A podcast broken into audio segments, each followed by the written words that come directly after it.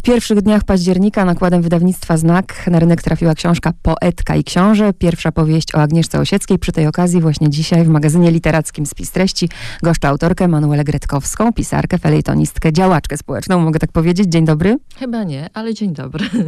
Chyba nie. dzień dobry. Wyjdźmy od podtytułu. E, to nie Pierwsza jest powieść. To jest reklama to nie... wydawnictwa, nie mam z tym nic A, wspólnego. Nie, nie, nie. Autor a o to właśnie chciałam takich, zapytać. Autor nie daje takich napisów. Nie. Czyli to miał być właśnie taki chwyt pierwsza powieść o Agnieszce Osieckiej, ale zacznę od pytania, właściwie od pomysłu, kiedy się pojawił żeby pisać w ogóle powieść o Osieckiej Giedroyciu? Powieści są z reguły o ludziach i takich, którzy nas ciekawią. I kiedy usłyszałam anegdotę, nie jest anegdota chyba, jak Giedroyć e, zgubił portfel w Londynie, gdzie, to są lata 50., nie było kart kredytowych, gdzie pojechał na skrzydłach poleciał niemalże używając wszelkiej dyplomacji, a był dyplomatą niewiarygodnym, żeby ani Agnieszka Osiecka się nie dowiedziała, po co on jedzie do tego Londynu. Naprawdę pojechał dla niej, popłynął. Ani mm, pracownicy kultury. Pojechał porozmawiać z nią, tęsknił, po prostu szczeniacko tęsknił. Facet prawie 60-letni. I uwodzić chciał Agnieszkę i zgubił portfel. Nagle się znalazł na łasce, niełasce młodziutkiej dziewczyny, która miała pieniążki w kopercie, jakieś tam szylingi nie, nie szczelingi, w Anglii są szylingi? Nie, nie pamiętam. Nie, nie, są funty. Są funty, mhm. są funty. Jakaś stara waluta zaprzeszła. I to mi się wydało urocze, przezabawne, śmieszne, tragiczne, psychoanalityczne, bo to tak jakby ktoś narząd zgubił, zwłaszcza mężczyzna wtedy, tak, tak. siła mocy. I od tego zaczęła mi działać wyobraźnia, a tym bardziej, że były to dwie osoby zanurzone absolutnie w języku. Pisarstwo to język. I pomyślałam, że to może być fascynująca historia, nie tylko z powodu różnicy wieku, co też daje napięcie, i samo w sobie mogłoby być historią, bo dzieliło ich prawie 30 lat nie tylko to, że to Paryż, Londyn i Łódź, które miejsca akurat znałam i znałam Osiecką Giedroycia, ale też zamiana ról w jakiś sposób. Nie tylko, że tajemnica, bo ten romans nie był opisywany, ale zamiana ról. Bo tak naprawdę Giedroyć w tej historii był bardzo przewidującą, mądrą kobietą, a Osiecka w tych schematach, kobieta, mężczyzna zachowywała się jak e, facet, który jest tu i teraz i żyje chwilą, będzie co będzie. Mówi się, że środowisko o tym romansie wiedziało, ale ja pamiętam, jak chyba z 10 lat temu czytałam książkę, chyba z serii Autorytety, to było właśnie o Giedroyciu i tam pamiętam, bo pierwsze co zawsze robię, to przeglądam sobie zdjęcia, jak są w książce i tam właśnie było zdjęcie Osieckiej z 57 roku. Po przeczytaniu pani książki od razu sięgnęłam do, bo stoi u mnie na półce i niesamowite, że rok później, w 58, Marek Chłasko był w Paryżu i również z Giedroyczem ma to zdjęcie i sobie pomyślałam, jaki paradoks, bo to można powiedzieć rywal był wtedy. E, ale do czego innego zmierzam? Bo chodzi o to, że e, Giedroyć w tej książce, a już ma, to było chyba miesiąc przed śmiercią, zadano mu takie pytanie, czy byłby w stanie, nie wiem, poświęcić się dla miłości, czy poświęcić dla tej miłości wszystko. I on wtedy powiedział coś takiego, że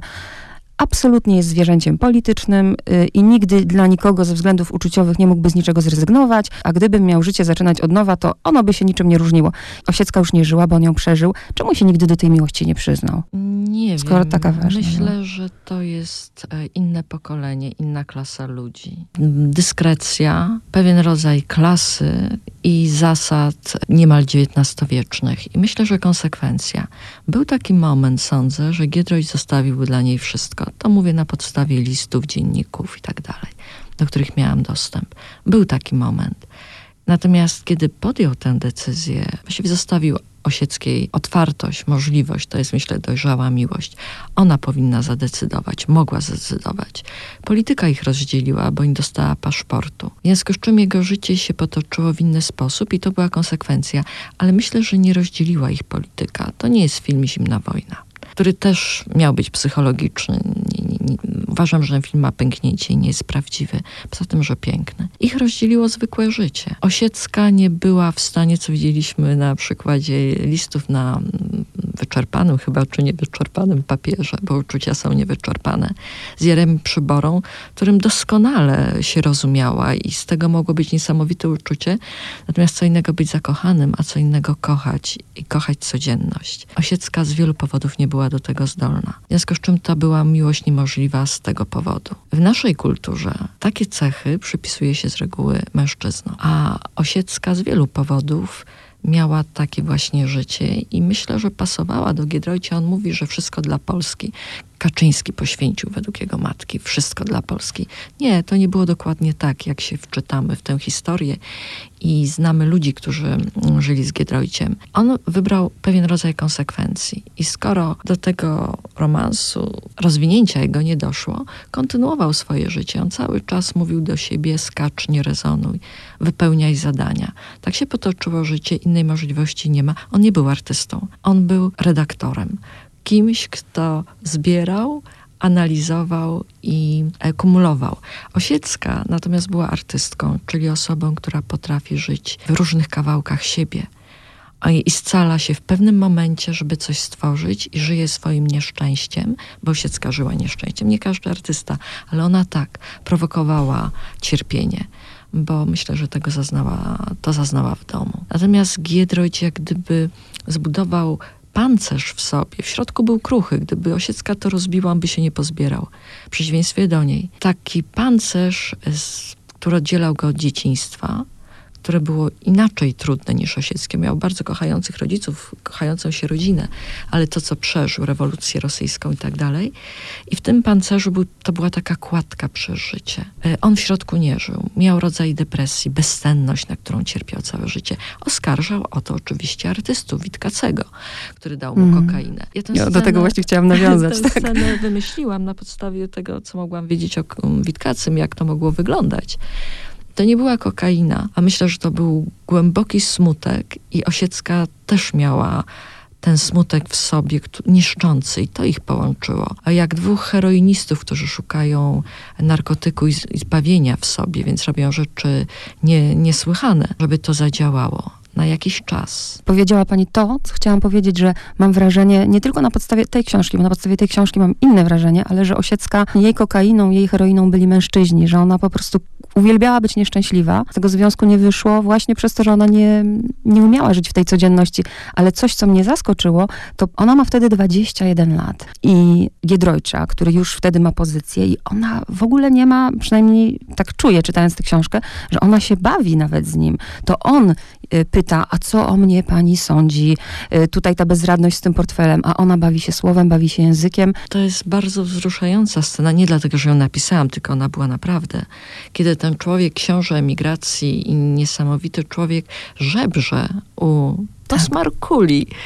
Proszę, niech pani powie chociaż słowo, jak na mszy, powiedz chociaż słowo, tak. ale będę przemieniony.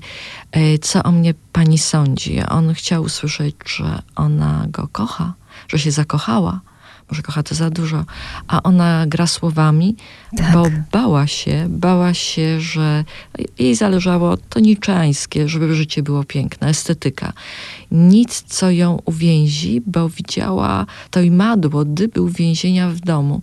Ona otaczała się mężczyznami z różnych powodów, myślę, i to było bardzo ciekawe też analizować, bo to było igranie między zupełną oziębłością, a nimfomanią. To jest bardzo skomplikowane psychologicznie. Taka figura doświadczeń erotycznych i emocjonalnych. Kiedy ona przyjeżdża, dlaczego ona nie miała kompleksów?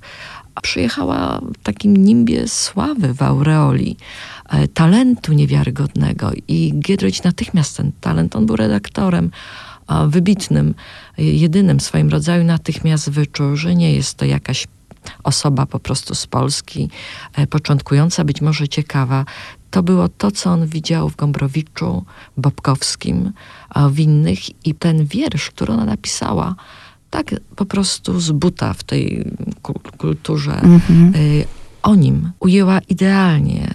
Ma z dwadzieścia parę lat.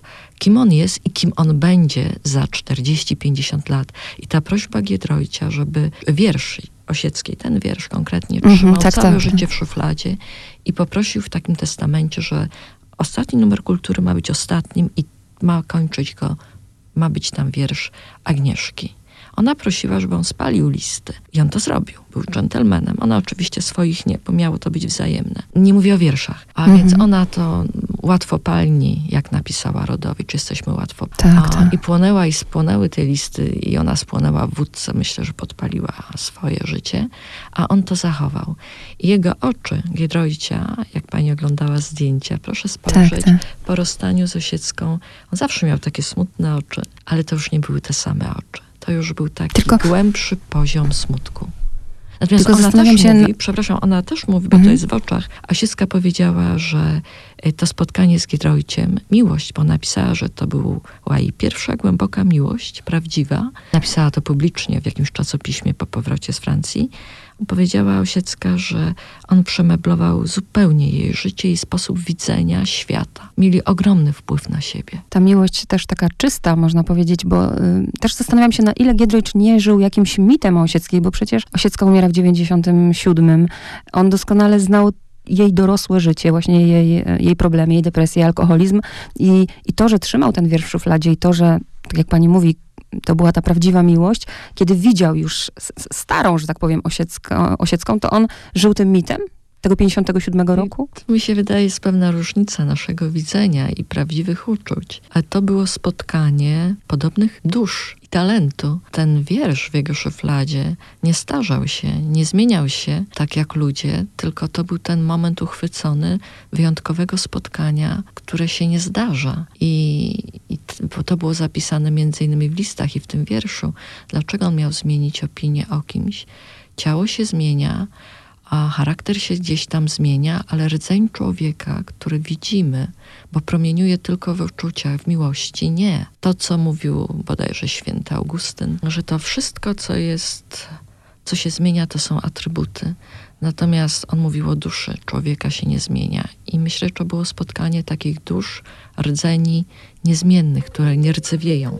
I o tym jest ta książka. Czy to jest moment czystości? Każda miłość, dlatego Uważam, że miłość jest poezją i jesteśmy księciem i księżniczką, tym jeśli się zakochujemy. A i opisuje ten rok, właśnie ten wyjątkowy, prawie rok wyjątkowego spotkania. Dlatego wracamy do początku naszej rozmowy. Dlatego mnie to tak zafascynowało. Wspomniała Pani, że w wie, naprawdę duży procent to listy, dokumenty, notatki, ale no, na pewno spora też część, 20% pani wyobraźni. To są wszystkie dialogi, tak? Nie. Nie jestem konserwatorem sztuki. W nowoczesnej konserwacji zostawia się stare fragmenty i nowe, żeby było widać. W powieści tak nie można. Wydaje mi się, że 100% tej książki jest prawdą. Dlaczego tak mówię? Jeżeli się wejdzie pewien rodzaj doświadczenia, klimat. Mam, wiem to z pisania innych książek, nie tylko swoich, inni też mówią mi o tym. To pisze się prawdę, o której się nie wie. Dopiero potem się okazuje, że, że trzeba skreślić fragment, bo się opisało coś, o czym się nie miało pojęcia, a to dotyka żywych ludzi i tak było. Więc mam nadzieję, że 99% cukru w zawartości cukru jest prawdziwy, żeby nie mdliło. Natomiast fakty, które tam są, myślę, że 80% korzystała, oczywiście szczukuje, bo to Osiecka nie opisała wszystkiego. To będzie w jej dziennikach. W listach też nie ma wszystkiego. Ale myślę 80% to jest takie odbicie się od faktów. A reszta jest no, pisarską robotą. Ale mam nadzieję, że tam nie ma zgrzytów i że to wszystko się trzyma po prostu. Że to opisuje, może nie jeden do jednego, bo się nie da, nawet jeżeli znamy fakty w 100% swoje wspomnienia, to nigdy nie będzie jeden do jednego, ale jeden do jednego prawdy psychologicznej. No właśnie to, co wydawnictwo zrobiło. Pierwsza powieść o Agnieszce Osieckiej była nawet taka moda kiedyś na Osiecką. Jeśli ktoś w tej książce spodziewa się, nie wiem, jakiegoś taniego romansu, to się rozczaruje. Dla mnie to jest taka piękna historia. Ona się tak powoli toczy i się dopełnia. I ten moment, kiedy na końcu Osiecka mówi, nie wiem, czy cię kocham, nie wiem, czy cię nie kocham, ale to nie jest tylko książka o, o nich, to jest książka też o paryskiej y, kulturze i muszę powiedzieć, że nie bała się pani przedstawić takiego Miłosza. Miłosza, który mieszka w Paryżu i szaleje. Żona jest, y, grzecznie czeka w Ameryce, a on szaleje tu za jakąś młodą panienką. Przecież to prawda. To nie jest papiery IPN-u, że grozi mi proces albo y, muszę coś tam podpisać. To była prawda. Prawda jest najładniejsza. Ludzie, którzy występują, nie w, nie w tej książce, tylko w życiu Giedroycia i Osieckiej, którzy byli w tym momencie, są fascynujący. Od Kota Jeleńskiego, który jak na tamte czasy miał układy erotyczne, miłosne, tak. piętrowe. Dlaczego ja opisuję te historie miłosne tych ludzi, e, Miłosza Jeleńskiego, Czapskiego? Bo Giedroyć, który żył w tym świecie, absolutnie porównywał swoje uczucia. On nie miał wielkich doświadczeń miłosnych. Ożenił się przed wojną z Tatianą, a to się rozeszło gdzieś po kościach i w zgodzie się rozstali. Natomiast Tatiana kochała go do końca życia i poprosiła, żeby pochowali ją w jego grobie. I tak y, redakcja kultury zdecydowała, ci ludzie, którzy go znali. Czy on się kontaktował całe życie z Tatianą i o ją dbał. Giedroyć, nawet po rozwodzie. W związku z czym, nie mając takich wielkich doświadczeń, porównywał swoje uczucie, które nagle na niego napadło, po prostu napadło, z tym, co przeżywają różni ludzie, których znał. Ale najbliższych chyba mu to było z Miłoszem, ale Miłosz zwariował. Miłosz po prostu poszedł w jakąś otchłań i ledwo się z tego wyciągnął. A, I to też jest y, dla mnie bardzo ciekawe, E, te pomniki, które znamy, e, jak to wszystko naprawdę było, bo człowiek to nie tylko to, co pisze, ale też ten i zaplecze, czy druga strona sceny, z tego to wynika. Bardzo bym chciała przeczytać powieść o Miłoszu, bo mm. jest to fascynujący człowiek. Mm, a zresztą napisałam też tę książkę, bo czasy wróciły. Może nie w tak okrutny sposób, ale perfidny. E, brzydkie czasy, czasy, kiedy ta Polska, tam był komunizm, a to, co się mhm. dzieje teraz w Polsce, mam nadzieję, że to minie, też jest takim powrotem takiej czapy ohydy, zakłamania, hipokryzji i przemocy. I, I to też mnie zainspirowało. Jak się znaleźć w tych czasach. Dla mnie to książka ja my... bardzo współczesna. Uczucia się wiele nie zmieniają, czasy w jakiś sposób powracają i pytania, tak. co zrobić historia toczy koło. Właśnie też tak myślałam. Giedroyć przecież e, mówił w tamtych czasach, że nie wróci do Polski, dopóki Polska nie będzie... E, I zresztą to się wszystko później stało. Mówił o wolnej Ukrainie. Tak. Bo nie wierzył no tak. w Polskę. Uważał, że będzie... Wyjdą demony. Wyjdą demony prawicowe, kościelne, endeckie. To, co robił, całe życie poświęcił dla Polski. Nie mówią, że to poświęcenie.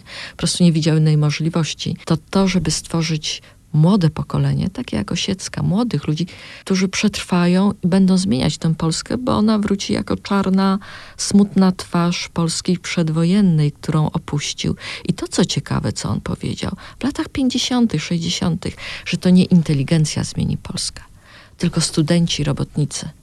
I mm. 81 to byli robotnicy. On nie wierzył w polską inteligencję uważał, że jest zepsiała, sprzedajna i marnej jakości. Bardzo łatwo, nie, nie wszyscy ludzie, bo, bo były diamenty, popiół i diament, ale ten popiół jest bardzo gorzki i patrząc na to, co się dzieje, jak wiele osób o, zaprzedało się kłamstwu, jak łatwo, będąc inteligencją, myślę, że się nie mylił. Zosia Herz kochała się w Giedroyciu, a przecież tą Agnieszkę przytuliła jak córkę. Z wywiadów. Czy Agnieszka dla niej była, no nie wiem, czy ona ją traktowała jako konkurentkę, czy właśnie w ten sposób, że otoczyła ją jak, opieką jak córka, to łatwiej jej było to znieść? Myślę, że to była jedyna kobieta, którą Zosia dopuściła do Giedroycia, nie podejrzewając, a że z tego może wyniknąć uczucie. Dlatego Giedroyć tak się przemykał do Londynu. Bo a, był pod dlatego nie mógł, okiem, tak, tak. E, nie tylko Zosi, ale też Herca. Po co, jak? A to, ona ją zaadoptowała, Hercowie, bo, bo, bo była cudem. Po prostu była osiecka cudem i mogła być wieku ich córki. A, a, nie podejrzewała tego, sądzę. I, I, to była podwójna gra, o której ja nie wiedziałam, pisząc książki. Powiedział mi to Wojtek Sikora, który zajmuje się kulturą. I Dzięki Bogu, że to możemy wiedzieć. Giedroyć miał romanse jakieś, które ukrywał przed Zosią Herz i że bliscy nie dochodziły do kultury, tylko do jego brata. Więc to byłby jeszcze jedno piętro o tej całej historii. Tam jest bardzo dużo niuansów, które być może wychodzą nawet nie wprost i których sobie nie zdajemy sprawy, a powieść, każda sztuka jest takim detektorem czegoś głębszego i prawdy, i metafizyki, może to wychodzi, bo zostawia dla czytelnika taki oddech, tak jak Giedroyć z miłości zostawił Agnieszce. I ostatnie pytanie, mm, już takie prywatne. Pani znała i Osiecką, i Giedroycia. Jakie pani prywatne wrażenia o tych ludziach było z tych spotkań wynikające? Zupełne dwa przeciwieństwa. Chociaż smutek został, ja u schyłku życia poznałam Agnieszkę Osiecką i miałam wrażenie smutku i takiej klęski. Nikt nawet nie chciał publikować jej wierszy.